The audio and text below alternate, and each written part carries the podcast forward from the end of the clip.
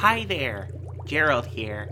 I've decided to keep an audio diary because it's more convenient to press a button instead of jotting down in the moment ideas when I'm elbow deep in gum paste and ice cream base. I'd like to get a head start on my personal memoir, but now that the season of refrigeration is in full swing, the wintry part of the year where I boil all my confectionery conceptions down to elemental gold, I doubt I'll have time. I'm excited for the upcoming year, though.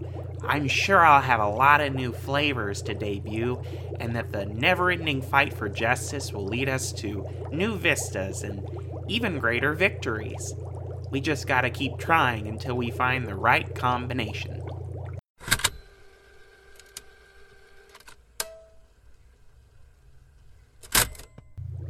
I've been thinking about the first chapter of my memoir, about how I became the socially aware dairy scientist I am today. And I'm thinking about calling it Chocolate, Vanilla, and the Final Straw Elements of a Revolution.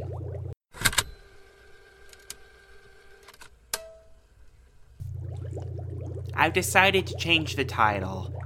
How about chocolate, vanilla, and the strawberry that broke the camel's back instead?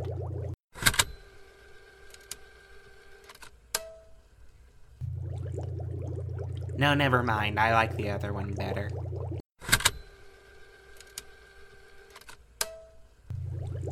Progress is going swimmingly so far on my newest experiments.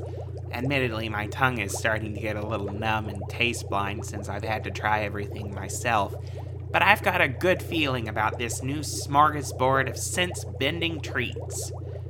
I'm gonna call this one Furry Curry Putty filled with creamy coconutty, shatter candy, sarabandi, coriandy, carnival. It's a curry pretzel shell piped half full with coconut cream and then topped with a layer of rock candy, a layer of cayenne coriander ice cream, oyster syrup, and topped with blue cotton candy. It's probably more suitable for the Bridgemont Summer Fair than a carnival, but I think it'll do really well. Even if you can't taste it, it definitely clears your sinuses. Ugh.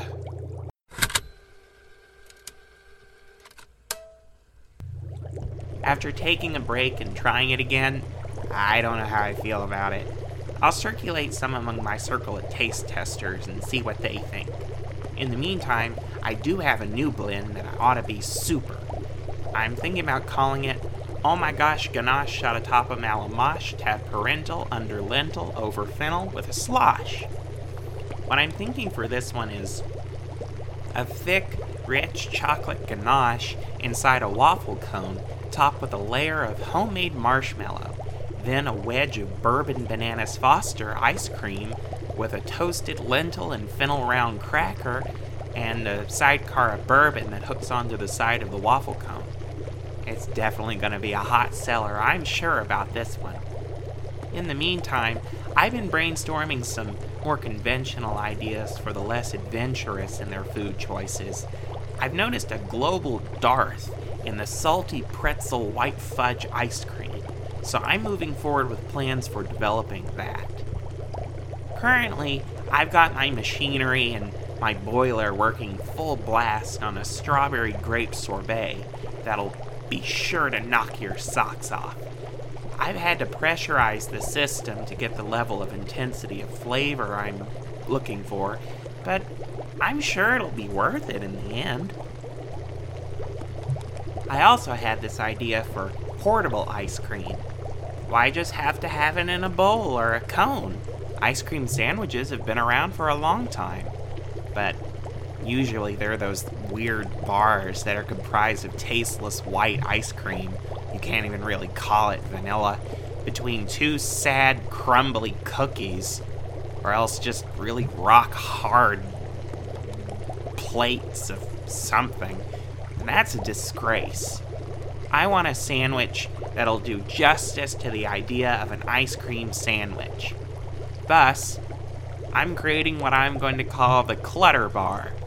Salted cashews and a butter pecan ice cream, specially formulated to hold its shape, sandwiched between two jumbo soft vanilla cookies. Any more vanilla flavoring, and I was afraid I'd have to regulate these bars only to be eaten during romantic movie dates, and that would just have to go against my whole philosophy. That isn't to say, though, that I don't have a plan for the holidays.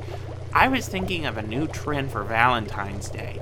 Maybe a sort of dessert duo thing, where you get a flavor changing ice cream when you and your partner, or partners, purchase it.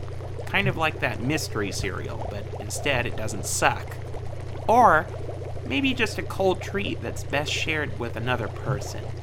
Maybe a fruity reduction. I'm thinking of advertising the promotion as kicking back with the sorbet. Maybe, but maybe that's a little silly. Huh? Oh no. Not the grape strawberry.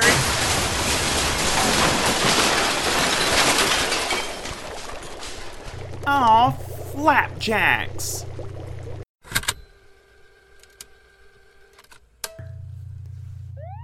Well, I cleaned up the mess, but unfortunately, the hubbub has attracted the attention of the local police, uh, who now know my location, uh, which is just great. I guess I'll have to check in with you when I can, Audio Diary.